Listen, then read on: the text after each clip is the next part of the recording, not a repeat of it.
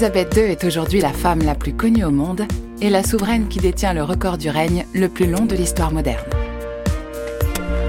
Élisabeth II, Le règne et l'intime, la série qui raconte la reine et la femme. Un podcast Marguerite Édition proposé par Isabelle River et Laurence Cruzel. Épisode 2, 1936, la fin de l'innocence.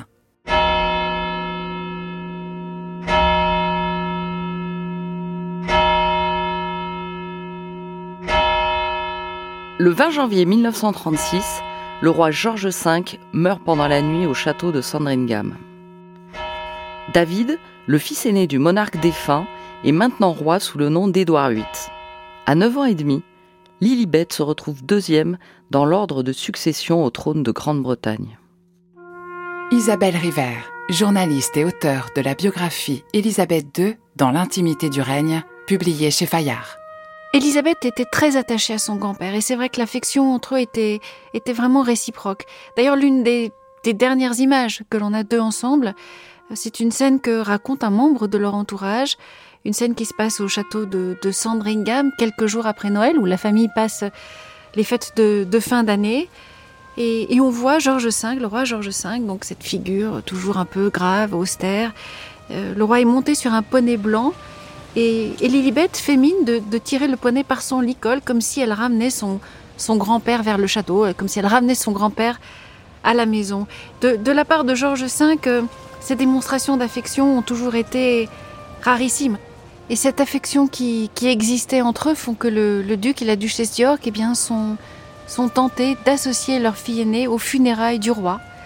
Et on va voir Lilibet euh, assister à la veillée solennelle du corps dans Westminster Hall, assister au départ du cercueil en gare de Paddington à Londres, assister aussi à la, cérémonie des obsèques à la chapelle Saint-Georges du, château de Windsor. Et sa gouvernante, Marion Crawford, eh bien, se demande si tout cela n'est pas un peu triste, un peu impressionnant pour une enfant de cet âge. Tout cela me semblait bien déprimant pour une petite fille. Écrira Marion Crawford dans ses mémoires.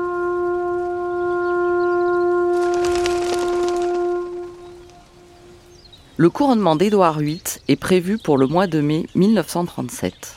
Il faut en effet du temps pour préparer la cérémonie. Elle devra exalter à la fois la longue histoire et le caractère sacré de la monarchie, mais aussi la puissance de l'Empire britannique. Ces quelques mois se révéleront fatidiques pour le nouveau règne.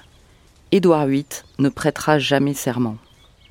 Édouard VIII ne prêtera jamais le serment du couronnement tout simplement parce qu'il est amoureux. En, 1931, il a rencontré au cours d'une partie de chasse une américaine, une américaine de 35 ans qui s'appelle Wally Simpson. Et, cette femme est si, différente de toutes celles qu'il a connues jusqu'ici qu'elle le subjugue, on pourrait presque même dire qu'elle l'envoûte. Wallis n'est pas une femme de pouvoir. Hein. Il faut pas. Ses ambitions, elles, sont celles d'une femme qui rêve simplement d'ascension sociale. C'est une espèce de, pourrait dire d'opportuniste, sans, scénario particulier. Leur relation commence par une amitié, elle donne des réceptions chez elle où le roi fait livrer des fleurs, la vaisselle du palais, où, il envoie euh, les valets du palais de Buckingham faire le service à table. Donc effectivement tout ça, tout ça est grisant. Leur lien tourne à l'idylle, mais Wallis continue de se voir plutôt en, en maîtresse de l'ombre avant de réaliser qu'Edouard VIII eh bien, a d'autres projets pour elle, il est fou d'elle il veut l'épouser. Wallis est quelqu'un qui vraisemblablement ne comprend rien à l'institution monarchique et qui sans doute n'y comprendra euh, jamais rien. Donc elle va mettre du temps à réaliser ce qui se passe, à réaliser les enjeux surtout.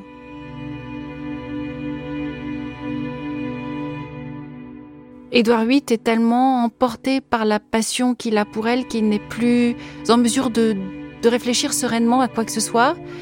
Lorsque Wallis Simpson comprend que l'épouser, elle, une américaine déjà divorcée, parce qu'elle a déjà divorcé une fois, eh bien implique euh, que son amant va devoir renoncer au trône de Grande-Bretagne.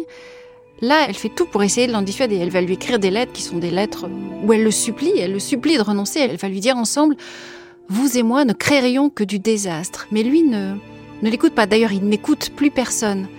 Eh bien, s'il doit abdiquer, s'il doit renoncer au trône de son père, de son grand-père, pour pouvoir épouser la femme qu'il aime, eh bien, il le fera. Et donc, il entame, mais il va quand même d'abord vouloir essayer, effectivement, de, de faire accepter ce mariage par l'opinion britannique, mais surtout par les autorités du royaume. Et donc, il entame un long, un très long bras de fer avec le gouvernement. Si le roi décide d'abdiquer, la couronne reviendra à son frère cadet Albert, le père d'Élisabeth. Ce dernier est terrifié à cette idée. Au domicile des York, où chaque jour apporte son lot de rumeurs, l'atmosphère familiale change du tout au tout. De nouveaux visiteurs se succèdent au 145 Piccadilly, la maison familiale, des gens importants, des gens qu'on n'avait pas jusqu'ici l'habitude d'y voir, comme le, le, Premier ministre Stanley Baldwin, des membres du clergé, des représentants du gouvernement, et Elisabeth remarque surtout que les conversations commencent à tourner beaucoup autour d'oncle David. Il faut se rappeler qu'Elisabeth est une enfant et que pour elle, le nouveau roi Édouard VIII, c'est d'abord oncle David. Elle note aussi combien son oncle a changé. Lui qui était si proche d'elle, si facile, d'abord si joyeux, le voilà nerveux, inquiet, irritable, on a, on a du mal à le voir, il est, il est devenu très distant. Et lorsqu'à la maison on parle de lui, il y a un nom qui revient sans cesse, et ce nom c'est celui d'une femme, Wally Simpson, dont dont la seule évocation semble contrarier beaucoup, beaucoup ses parents. Au cours de l'hiver 1936, la duchesse d'York écrit à ses proches des lettres pleines d'angoisse et d'incertitude. Ces derniers jours, chaque minute a paru durer une heure. Albert et moi, nous nous sentons désespérés. Et la tension est terrible. Contraint de choisir entre le trône et Wallis, Édouard VIII, sous pression, va prendre une décision encore inédite dans l'histoire de la couronne.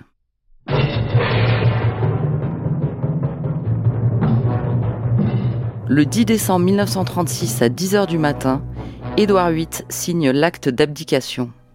Le père d'Élisabeth devient roi malgré lui. Le roi Édouard VIII soulève l'Empire britannique et provoque une émotion indicible dans le monde entier lorsqu'il décide volontairement le 11 décembre 1936 d'abandonner sa couronne de roi et d'empereur. Son émouvant message d'adieu fut radiodiffusé dans le monde entier et chaque foyer anglais l'écouta dans le recueillement.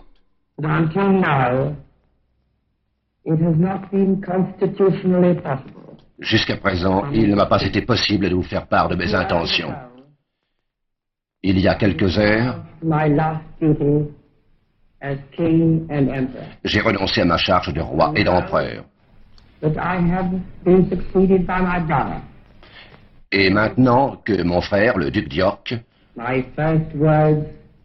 m'a succédé,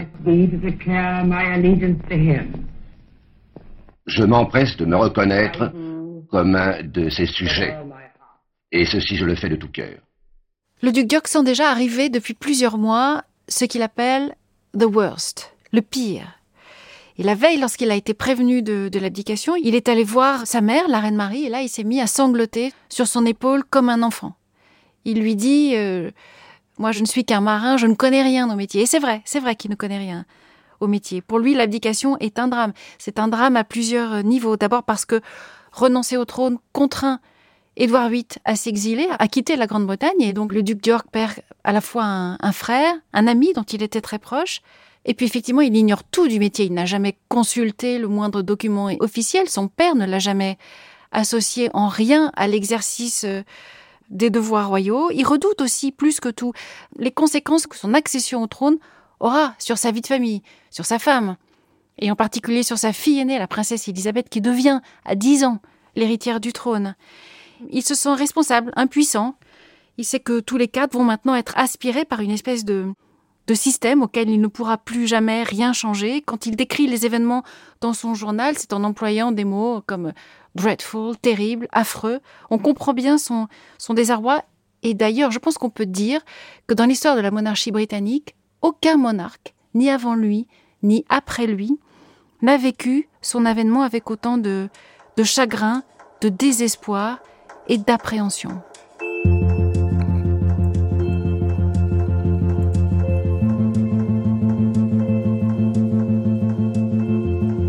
Lilibet est maintenant l'héritière du trône. Elle a 10 ans. Étrangement, C'est à Marion Crawford, sa gouvernante, que l'on laisse le soin de lui faire comprendre que sa vie vient de basculer, que rien ne sera plus jamais comme avant, comme elle l'écrira dans ses mémoires. Lorsque j'ai dit à Elisabeth et Margaret qu'elles allaient devoir vivre au palais de Buckingham, elles m'ont regardé d'un air horrifié. Quoi? Vous voulez dire pour toujours? Que peut-il bien se passer dans la tête d'une enfant lorsqu'elle se rend compte que sa vie ne lui appartient plus? Un siècle plus tôt, la future reine Victoria avait pris toute la mesure du destin qui l'attendait à 11 ans, donc à peu près euh, au même âge qu'Elisabeth. En ouvrant son livre d'histoire, elle avait découvert son nom, ajouté, euh, écrit à la main, à la généalogie des monarques de Grande-Bretagne. Et là, elle avait fondu en larmes, absolument incapable de surmonter son angoisse. En décembre 1936, il n'y a chez Elisabeth aucune inquiétude visible. Son entourage la décrit euh, dans une forme de calme acceptation de l'inéluctable. Et ça, c'est ça aussi, ça c'est vraiment profondément dans son caractère. Je me souviens avoir euh, avoir parlé à une de ses amies de l'époque qui m'avait dit que ça a sûrement été un choc pour elle. Ça sans aucun doute, mais avait-elle ajouté, je ne me souviens pas avoir entendu Lilibet, ne serait-ce qu'une seule fois, mentionner le sujet. La famille quitte à regret le cocon familial du 145 Piccadilly pour emménager dans l'immense et austère palais de Buckingham.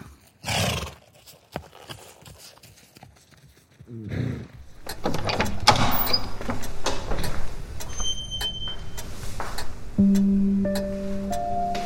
faut dire que retrouver un quotidien un peu normal dans ce, dans ce palais immense euh, prend du temps.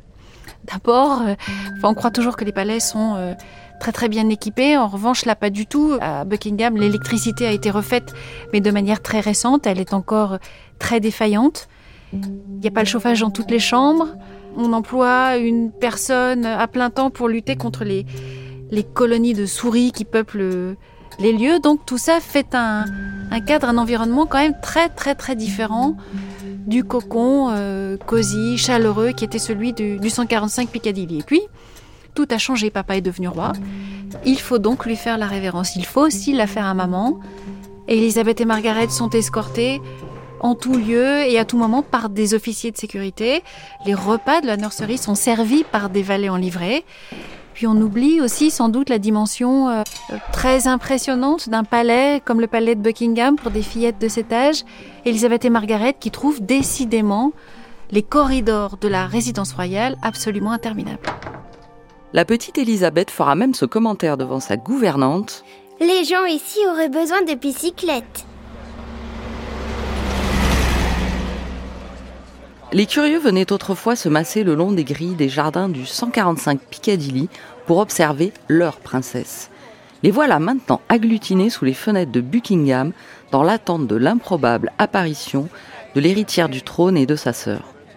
L'héritière du trône que ses parents ont maintenant à cœur d'ouvrir sur le monde et, d'associer sans doute aussi un peu plus à la vie officielle. C'est pour ça qu'on va la voir assister à ces toutes premières garden parties, les premières d'une très très très longue série. Une compagnie de guides, de scouts, va aussi être créée pour elle et pour sa sœur, la princesse Margaret, afin de, de permettre à Elisabeth de rencontrer d'autres jeunes filles de son âge. Le père d'Elisabeth a choisi de régner sous le nom de George VI afin d'inscrire son règne dans la continuité de celui de son père, le roi George V. Un membre de sa famille a d'ailleurs cette réaction à l'époque, c'est un coup de génie. Et c'est vrai que c'est un coup de génie. Politiquement, c'est un coup de génie. Georges VI sait que la couronne est sortie très affaiblie de la crise de l'abdication. En séance du Parlement, il y a même un représentant du Parti travailliste qui va appeler à en terminer une fois pour toutes avec les vieilles institutions monarchiques et leur fonctionnement héréditaire. Donc il a pleinement conscience de la, la responsabilité qui lui incombe. Et c'est d'ailleurs ce qu'il va écrire au Premier ministre Stanley Baldwin. Je suis nouveau dans le métier, mais j'espère qu'on me laissera le temps de réparer ce qui a été fait. La date initialement fixée pour le couronnement d'Édouard VIII, le 12 mai 1937, a été maintenue. Élisabeth a été préparée à l'événement par sa grand-mère, la reine Marie, qui lui a montré plusieurs illustrations, des dessins, pour lui expliquer le, déroulement de la cérémonie et le rôle des principaux participants en fait au, au, cérémonial du couronnement. Et puis Marion Crawford, l'indispensable Marion Crawford, va elle aussi jouer un rôle essentiel dans la préparation de la fillette à l'événement. Elle va lui faire lire le récit que la reine Victoria avait fait de son propre couronnement un siècle plus tôt. En fait, toute la famille s'y met. George VI va participer au choix des tenues de, de ses filles. Il va aussi faire confectionner, faire fabriquer, à leur intention, des petites couronnes euh, très légères. Le matin du 12 mai, les fillettes vont être réveillées à 5 heures du matin par une fanfare qui est venue jouer sous leur fenêtre. Elles vont surtout se, se précipiter dès qu'elles ont les yeux ouverts pour aller euh, dire bonjour à leur père, à leur mère et surtout pour leur souhaiter bonne chance. Elisabeth écrira ses souvenirs de la cérémonie dans un petit livret fabriqué par ses soins, fait de feuilles de papier liées par un ruban rose qu'elle offrira ensuite à ses parents. J'ai trouvé tout cela très très beau. Les voûtes tout en haut étaient peignées par une sorte de brume miraculeuse lorsque papa a été couronné. C'est en tout cas l'impression que cela m'a faite. À l'issue de la cérémonie, le couple régnant, ses filles et la reine Mary apparaissent ensemble au balcon du palais, acclamés par des centaines de milliers de Britanniques. Ce qui se dégage des images, c'est l'incroyable bonne humeur de la famille régnante en ce jour de, de couronnement. Alors, c'est vrai que la, la, présence des enfants au premier plan joue beaucoup dans cette bonne humeur. Les Elisabeth et Margaret sont incroyablement souriantes. Elles sont là dans leur petite robe de dentelle à manches ballon, euh, avec, avec leur cape en velours pourpre, euh, ourlée d'hermine et d'or. Enfin, une scène d'harmonie familiale. On a la reine Marie tout embrasée de diamants qui n'est que majesté et, et, qui en même temps porte un regard euh, protecteur, affectueux sur Elisabeth, cette petite fille, cette héritière du trône. Il y a George VI et son épouse qui eux aussi sont souriants. On sent surtout qu'une page se tourne, que les blessures laissées par l'abdication sont en train de se refermer et qu'une nouvelle histoire commence. La liesse sera de courte durée. Deux ans plus tard, le pays entre en guerre contre l'Allemagne d'Adolf Hitler. Le conflit va révéler George VI en tant qu'homme d'État et avoir une influence profonde et durable sur la jeune Élisabeth.